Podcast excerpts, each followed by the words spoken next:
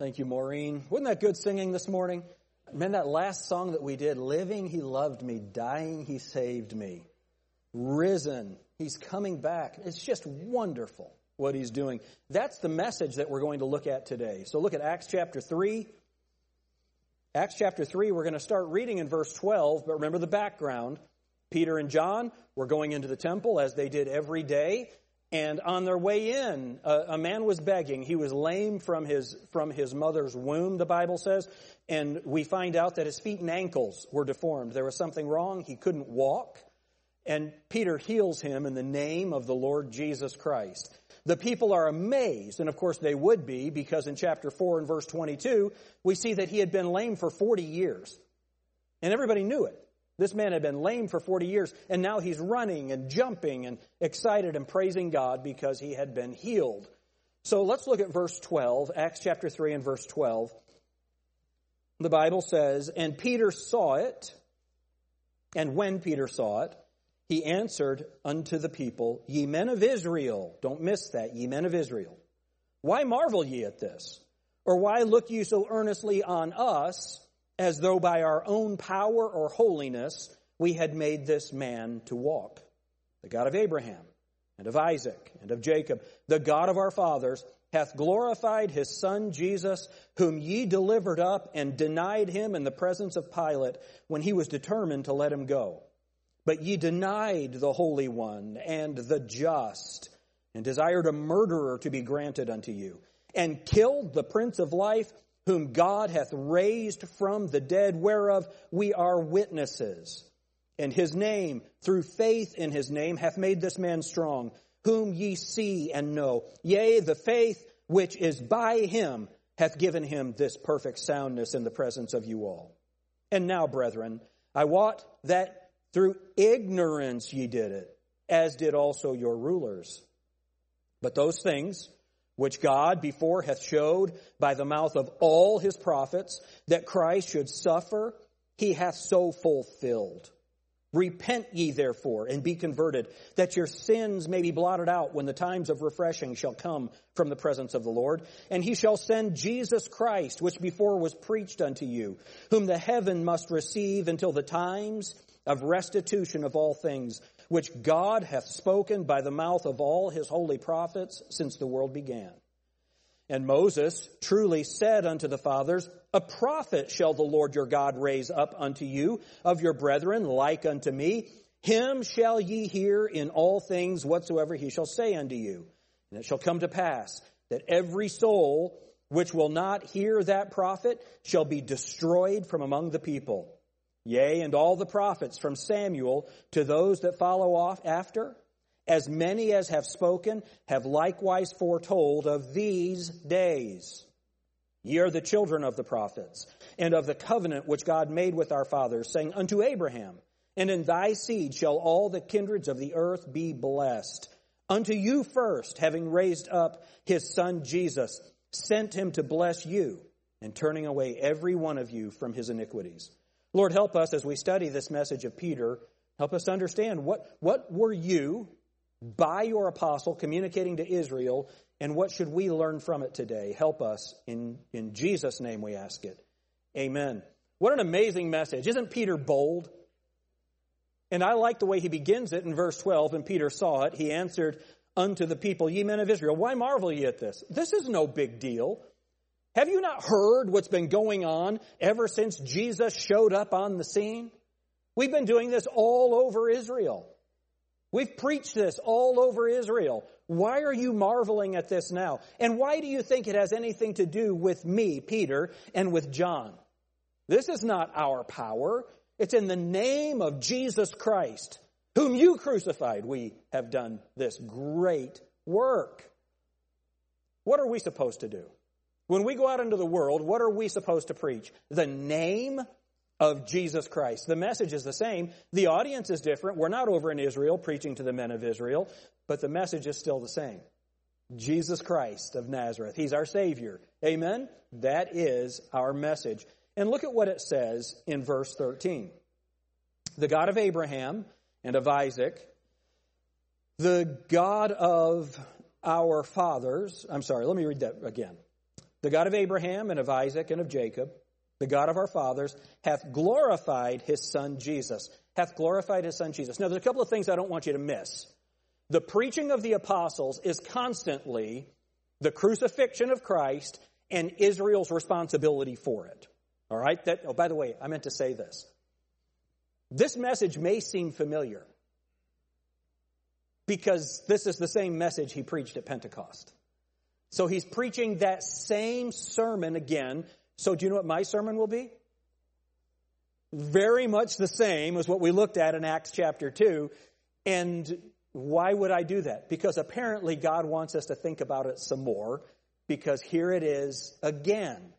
But as usual, when God repeats something in the Bible, and we, we don't want to miss this principle, repetition in the Bible is God's volume control. God emphasizes what he wants us to know by repeating it. But not only is repetition God's volume control, but when God repeats a message, he adds another little bit in it. So we get the, the rehearsal, the recapitulation, the, the restatement of truth, but then also some new information. And one of the things, there are two things, I said one, there are two things that the apostles constantly affirm the resurrection of Jesus and his ascension. Remember all the way back when we talked about the ascension of Jesus Christ in Acts chapter 1, how significant that is in the preaching of the apostles all through the book. And we see that in verse 13 where it says, The God of Abraham and of Isaac and of Jacob, the God of our fathers, hath glorified his Son. Hath glorified his Son. That glorification, that is his ascension. So let's trace that through the scriptures. Keep your place here in Acts 3, and let's go to John chapter 7. If you don't have a Bible with you, look under the chair in front of you. There should be a Bible there. John chapter 7.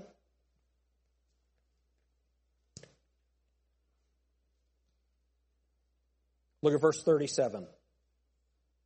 John 7 and verse 37.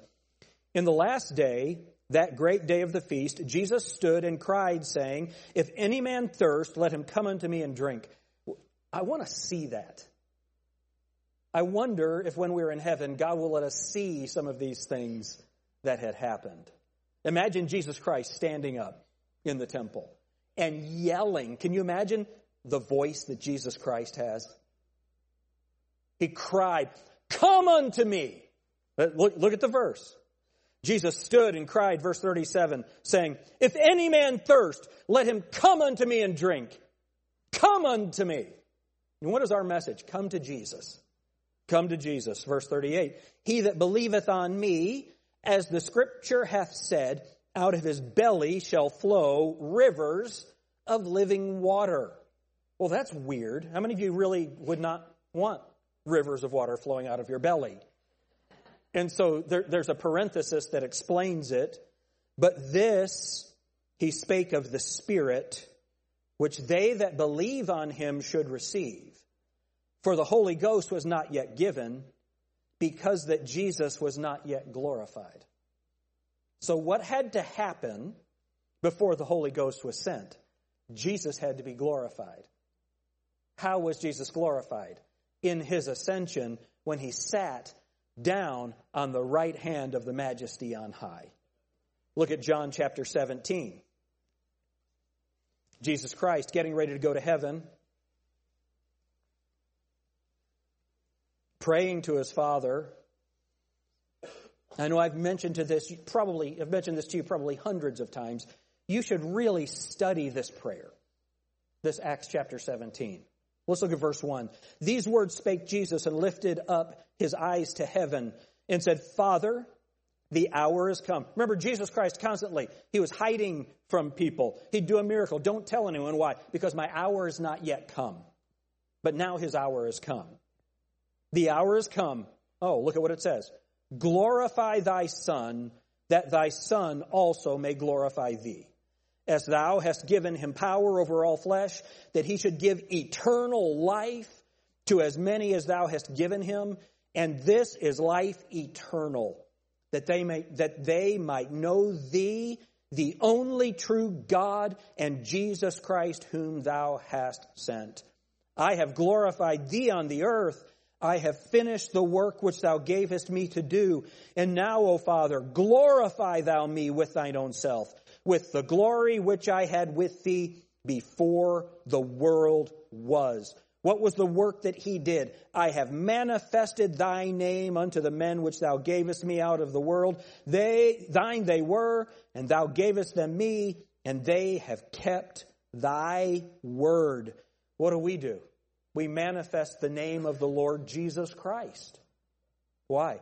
Because God has glorified him. How did God glorify him? By placing him at his right hand. Look also at Revelation chapter 5 and verse 12. Revelation 5 and verse 12. Let's look at verse 11 for the context. Revelation chapter 5 and verse 11. John, the apostle, he writes, And I beheld and heard the voice of many angels round about the throne. What would that sound like? Better than any concert you'll ever go to. No PA system necessary. Read the verse again. And I beheld, and I heard the voice of many angels round about the throne, and the beasts, and the elders, and the number of them was 10,000 times 10,000, and thousands of thousands. When I was um, preaching in the Philippines in February, and in our evening sessions, there were about 10,000 people in that room. You should have heard the singing. And I got to tell you, those Filipinos can sing. And it, it was unreal. This is 10,000 times 10,000 and thousands of thousands. And what are they singing? Verse 12. Saying with a loud voice, Worthy is the Lamb that was slain to receive power and riches and wisdom and strength and honor and what? Glory and blessing. And every creature which is in heaven and on earth and under the earth and such as are in the sea and all that are in them heard I saying, blessing and honor and glory and power be unto him that sitteth upon the throne and unto the Lamb forever and ever. Can you imagine that song? And don't miss it. Don't miss this. If you're here today and you are not born again, you've not trusted Christ, you've not believed in His name, you are going to hell. You might not want to exalt Him and worship Him today, but do you know what you're going to do in hell? You're going to worship Jesus Christ. Is that what the passage just said? In the earth, and those are in the grave, and under the earth. Where is hell right now? The center of the earth. What the Bible teaches. People are going to be worshiping Jesus Christ. You can do it in blessing or you can do it in agony. You can do it in forgiveness or you can do it in judgment. But you're going to worship Him. We'll see that that's the message of Acts chapter 3. We're going to see that exact same message here in a minute. Go with me to Luke chapter 24.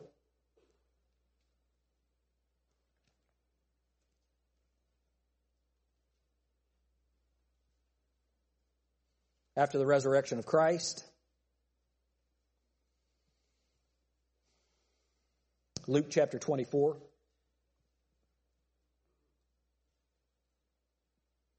Jesus Christ on the Emmaus Road. They're telling him what happened. Verse 24. And certain of them, isn't that funny? Why are you so sad? Because the things are going on in Jerusalem. Jesus says, What things? Have you not heard? So when we get, don't miss this. When we go back to Acts chapter 3 and we see what Peter is preaching, they all knew about it. They all knew about it. Look at what it says in verse 24. And certain of them which were with us went to the sepulchre, that's where Jesus had been buried, and found it even so as the women had said, but they, but him they saw not. Then said he unto them, Jesus speaking, O fools, and slow of heart to believe all that the prophets have spoken, ought not Christ to have suffered these things and to enter into his glory. So this, go back to Acts chapter 3 with me. Verse 13, the God of Abraham and of Isaac and of Jacob, the God of our fathers, hath glorified his son Jesus. So it was prophesied that he would do it, and whenever God prophesies something, that's God writing history before it happens. If God says something is going to happen, you might as well write it down as if it already has. That's pretty cool. And so this glorification is the ascension of Jesus Christ, and you'll see that message all through the book of Acts. Don't miss it. Not only the death, burial, and resurrection, but the ascension of Jesus Christ is so important. That's why the assumption of Mary is such a heresy.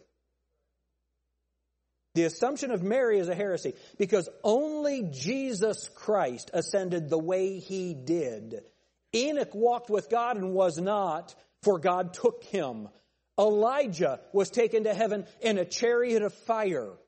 Those people have been taken to heaven. In the book of Revelation, chapter 11, the two witnesses are going to be taken from them in their sight. That's different than Jesus. Jesus Christ ascended. There's a difference. There's a difference. And it's a part of his glorification. Never miss that. If you're here today and you come from a Roman Catholic background, please don't think that I'm attacking Roman Catholicism.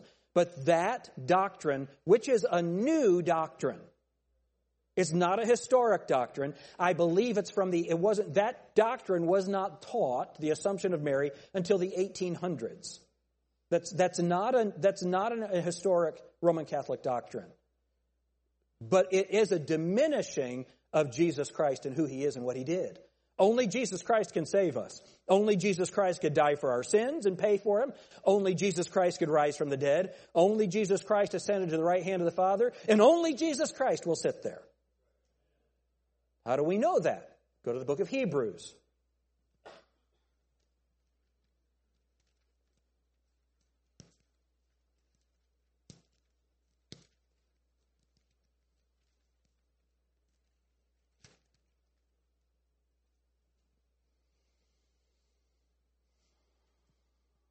Look at verse 4. You know what? Let's just start in verse 1. It's too good. Hebrews chapter 1 and verse 1.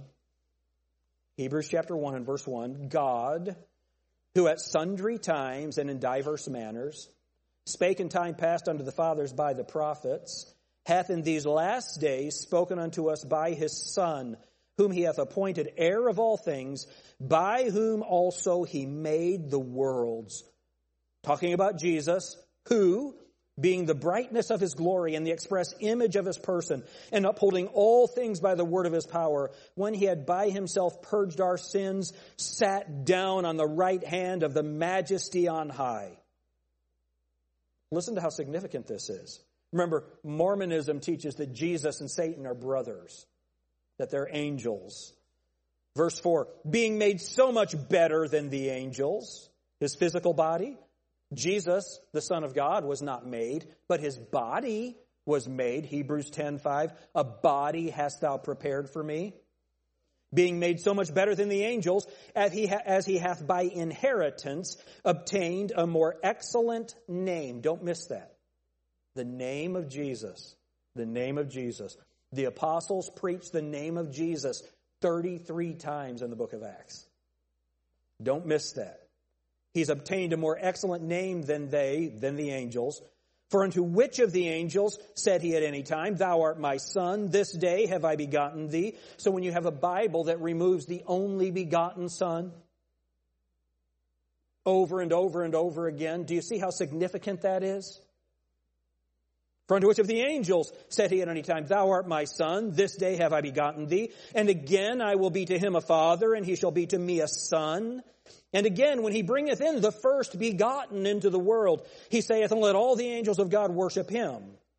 And of the angels, he saith, Who maketh his angels spirits, and his ministers a flame of fire. But unto the Son, he saith, Thy throne, O God, is forever and ever. A scepter of righteousness is a scepter of thy kingdom. So it's so important that we understand what this ascension is. It's the acknowledgement of the finished work of Jesus Christ on the cross. That work is done. That sacrifice has been accepted. Look at 1 John chapter 2. 1 John chapter 2. The sacrifice has been accepted.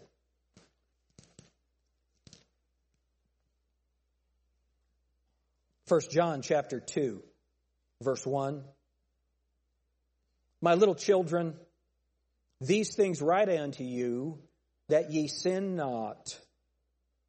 Isn't that a good message? Here's my sermon to you. Don't sin. Amen? But when you do, you know, there are churches and, and good people in these churches, good pastors who love the Lord, they're saved. But they teach that you can reach a state of sinlessness called absolute sanctification. Anybody there yet? How you doing? Can you imagine how discouraging it is to be taught over and over again that you can reach this state? And then when you look in the mirror, you say, Not today. Not yet. Look at the verse again. My little children, these things write I unto you that ye sin not. And if any man sin, we have an advocate, an advocate with the Father, Jesus Christ. Now look at those next two words. Don't miss this definite article the righteous. He's the only one. We're, we're going to see that same thing in Acts 3. Yes, we're going back there. Don't worry. We're going to see that same thing. The righteous. And what does he do? Verse 2. And he is the propitiation for our sins. There's only one. He's the propitiation. I'll explain that word in a minute. And he is the propitiation for our sins, and not for ours only, but also for the sins of the whole world. So when Jesus Christ sat down on the right hand of the majesty on high, that's the evidence that he is the propitiation. What is the propitiation? The satisfactory sacrifice. The satisfactory offering. And if you haven't written this next to this verse before, write it now. Okay, get your pen out and write this down. When Jesus Christ was our propitiation, then all of us were, write this down, rendered savable. Rendered savable. You might be here today and you say, You don't understand what I've done. Jesus is the propitiation. And not for our sins only, but for the sins of the whole world. Are you a part of the whole world? Or maybe are you an alien? Did something you get dropped down from outer space or something? If you're of this world, then he paid for your sin. He is your propitiation. That's my message. He's your propitiation. He's your satisfactory payment. You have been rendered savable. It doesn't mean you are saved. It means you can be saved if you'll receive that gift. You are not worthy. I'm not worthy. He is worthy. He is the propitiation. He paid my sin. Hallelujah. How do I know? Because he sat down on the right hand of the majesty on high. All of that, go back to Acts 3. Verse 13. The God of Abraham and of Isaac and of Jacob, the God of our fathers, hath glorified his Son Jesus, whom ye delivered up and denied him in the presence of Pilate when he was determined to let him go. So look at the indictment. So he, he's been glorified.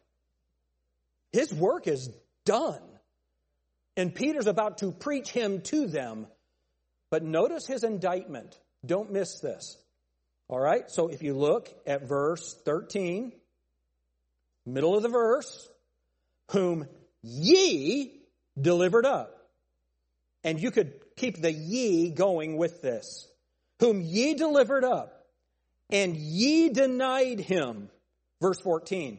But ye denied the Holy One and ye denied the just, and ye desi- desired a murderer to be granted unto you. Look, it even says it at the end of verse 13. Whom ye delivered up and denied him in the presence of Pilate. What was Pilate going to do? When he was determined to let him go. So even today, I, I was reading this morning a commentary by a guy named Arno Gaebelein. Gaebelein was a Jewish man who became, he, he got saved and he became evangelist, an evangelist to the Jewish people. And he wrote his commentary somewhere around 1920. And he's talking about the Jewish commentators and all of the excuses they make about the crucifixion of Christ to say it wasn't really us. Peter's message pretty much, pretty much takes care of that, doesn't it? Pilate was going to let him go. Yes, the Roman Empire is responsible. The Bible calls the Roman Empire Satan. The Roman Empire is responsible for the crucifixion of Christ, but so were the Jews because Pilate was going to let him go. And the indictment is, ye denied him, ye delivered him up, ye denied the Holy One, ye desired a murderer. And look at verse 15. And killed the Prince of Life. And killed the Prince of Life. You know what's so fun about that? The Bible says that, that Jesus Christ is the author of life. They killed the author of life. How do you think that's going to go? The grave couldn't hold him. The grave couldn't keep him. We just sang that this morning. Why? Because he is the Prince of Life. But they killed, the, listen to this indictment against them. Why are you marveling at this miracle? We've done it in the name of Jesus. And then, look at what it says. I want us to look at the titles that Peter gives Jesus.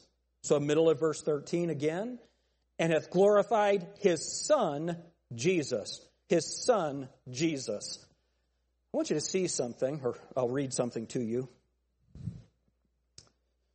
If you have a modern translation of the Bible, that verse, or even a New King James, in verse 13, hath glorified his son Jesus, that word son is changed to servant.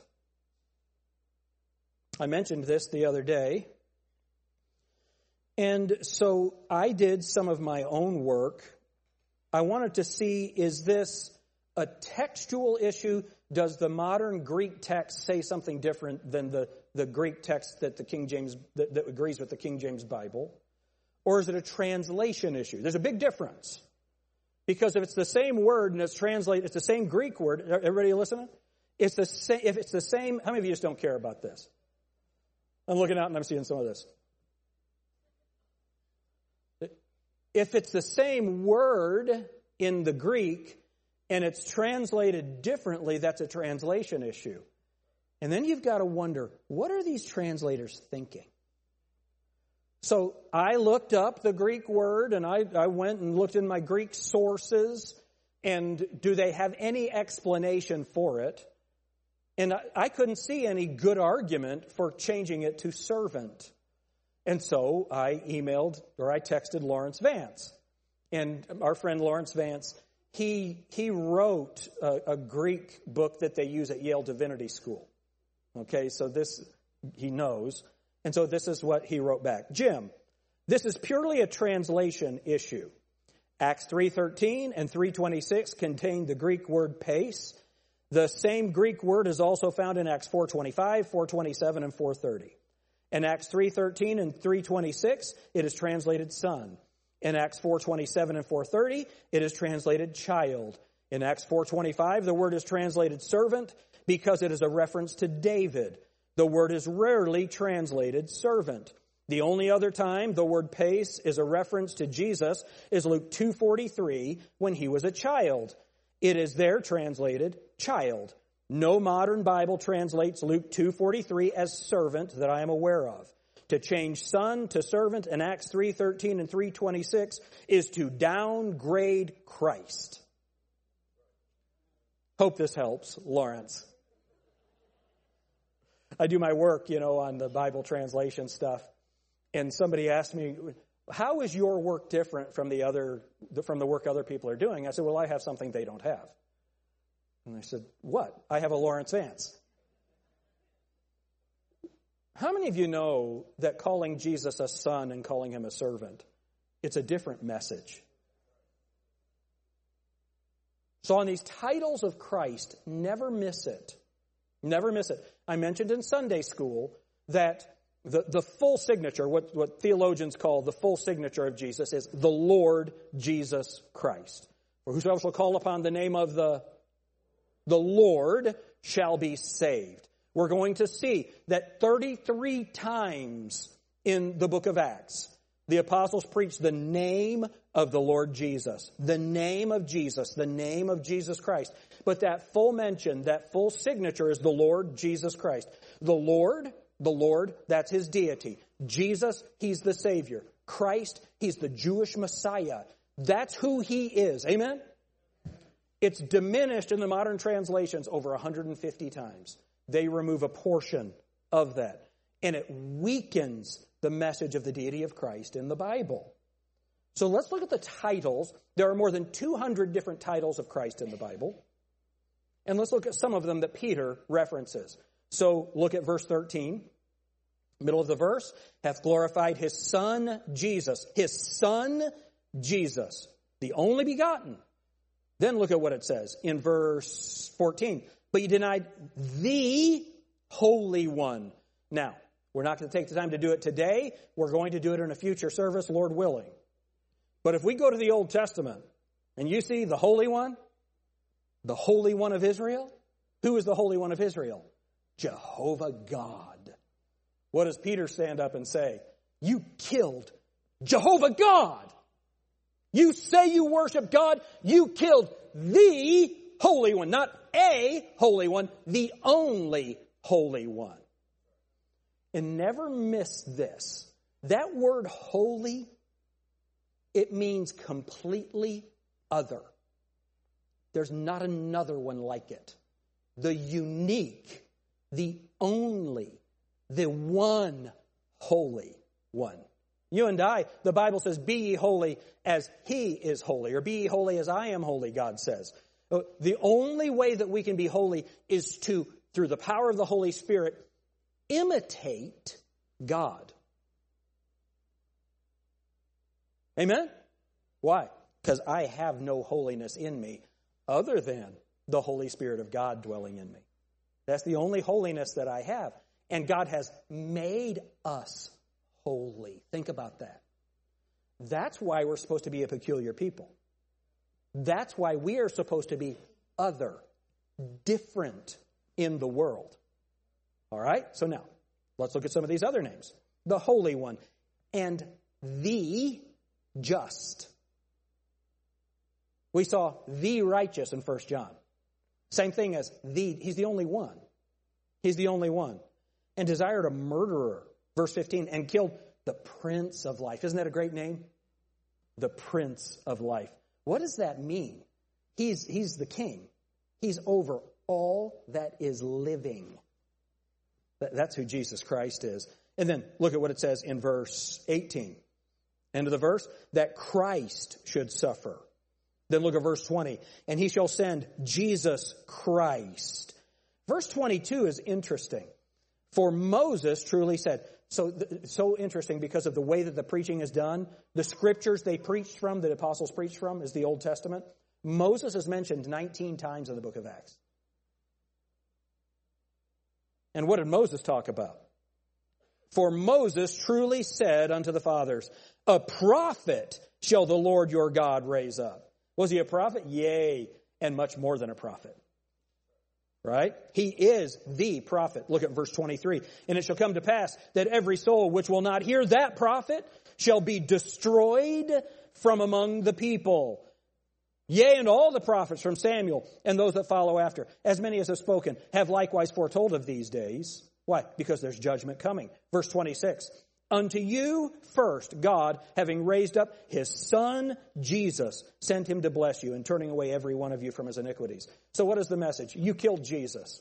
Who is Jesus? He's the Holy One. He's the just. He's the Prince of Life. He's the Lord Jesus Christ. He's the Christ. And he's that prophet that you claim to have been looking for for a thousand years. Moses told you he was coming. Moses said, if you'll believe him, you'll be saved. If you don't believe him, then you are going to be condemned. And you didn't believe him. That's the message that Peter is preaching. You want to see some grace, though? Look at the grace in verse 17. And now, brethren, I wot, or I know, we're, we're in Acts chapter 3 and verse 17. And now, brethren, I wot that through ignorance ye did it, as did also your rulers. This is where expository preaching is so helpful. For, it helps me because I learn stuff about the text that I wouldn't have just by reading it. But by, but by really thinking about it and studying it and, and reading what other people say about it, these things are brought out. But we could just read through that very quickly. Through ignorance, you did this. Through ignorance, you did this. Now, everybody likes to hear that, right? I know why you did it. You're ignorant. How many of you did something because you didn't know any better? Right? Here's the grace of God. This passage over and over says all the holy prophets talked about this. All the prophets talked about the death of Christ. All the prophets talked about that. It's, it's repeated over and over again. And then he says, and this was preached to you.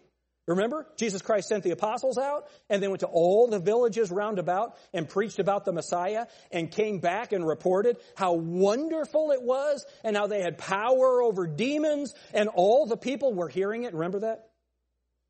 And how all of Jerusalem went out to hear John the Baptist and be baptized by him. They had all heard it. They had all heard it.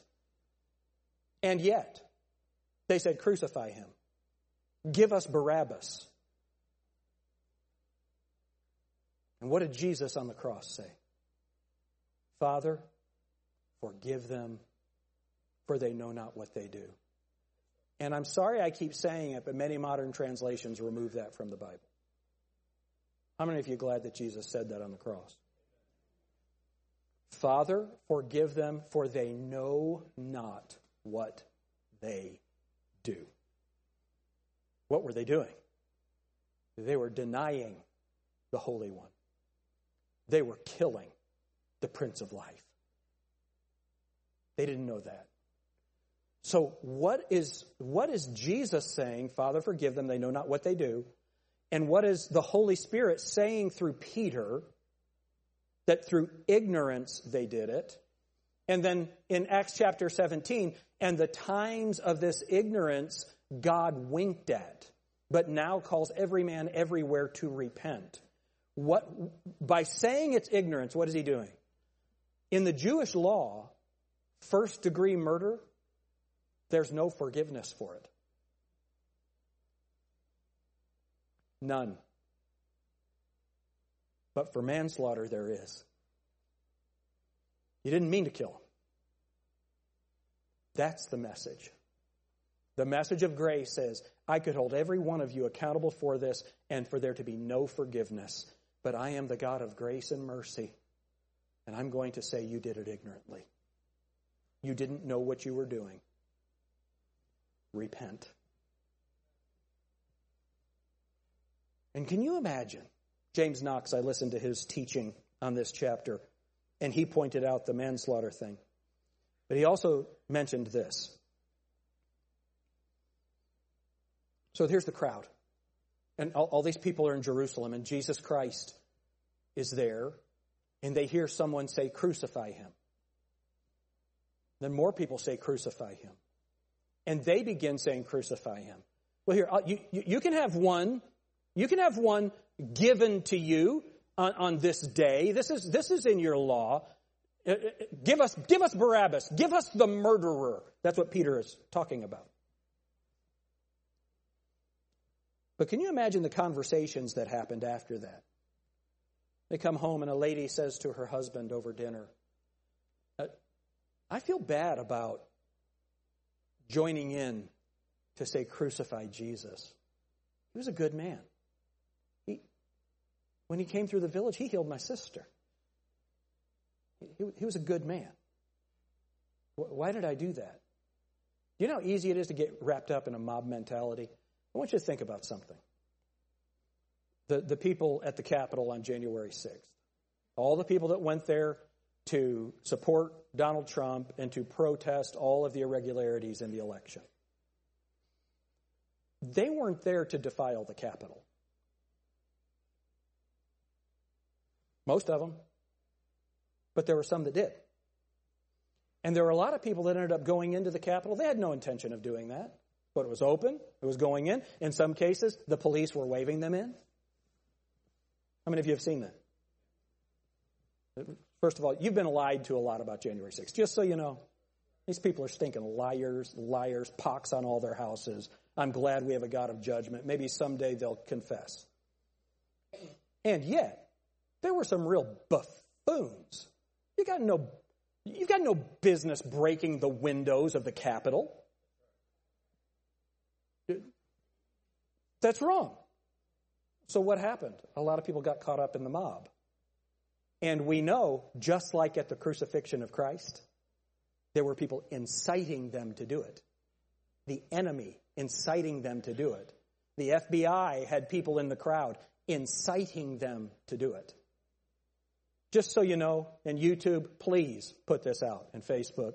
The FBI is evil. They're not your friends. It's not like Sean Hannity says, oh, you know, 99% are good. Oh, really? That organization is against Christians and Christianity. They're against you. It needs to be shut down. And yet, you had a group of people that turned into a mob. And people followed the crowd and broke the law. Now, our injustice department, our injustice department is putting sentences on people for trespassing that is more than for raping people. Ridiculous. Injustice. And yet, you shouldn't have been in there. What happened? A mob. Young people, when you follow the crowd, it will always lead you in a bad place. But the grace and mercy of God, you've heard the preaching. You know who Jesus Christ is. You know the truth. Repent. That's the message. Who are we talking about? The Holy One, the just, the Son of God, the Prince of Life, the Lord Jesus Christ. That's who we preach. Can I show you something amazing and we'll be done?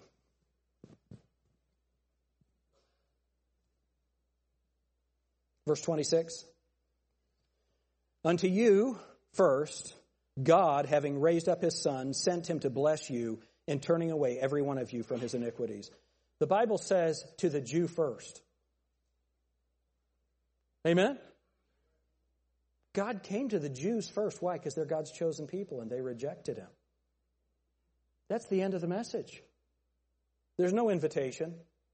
There's no opportunity to come and talk to somebody. Why? chapter 4 and verse 1. And as they spake unto the people, the priests and the captain of the temple and the Sadducees came upon them, being grieved that they taught the people and preached through Jesus the resurrection of the dead. You can't be talking about the resurrection of the dead, especially when somebody rose from the dead. And they laid hands on them and put them in hold until the next day, for it was now eventide. And verse 4 Howbeit many of them which heard the word believed, and the number of the men was about 5,000. 5,000 men heard this message. So 10, 15,000 people could have come to Christ that day. How cool is that? Don't miss this. Don't miss it without an invitation. See, our job is to give the message out. Now, it's wonderful when we have the opportunity to draw that net and to close the deal. But our job is to preach the name of Jesus. And even though they didn't they weren't allowed to finish the message. God used it in the hearts and lives of those people. Man, you give the gospel.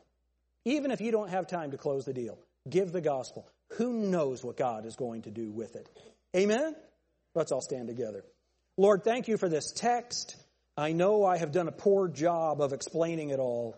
There's so much here, but thank you for giving this to us. Thank you for the men who have taught me, whether it's Arno Gaebelein or Brother Knox or these other commentators. And thank you for giving us your word.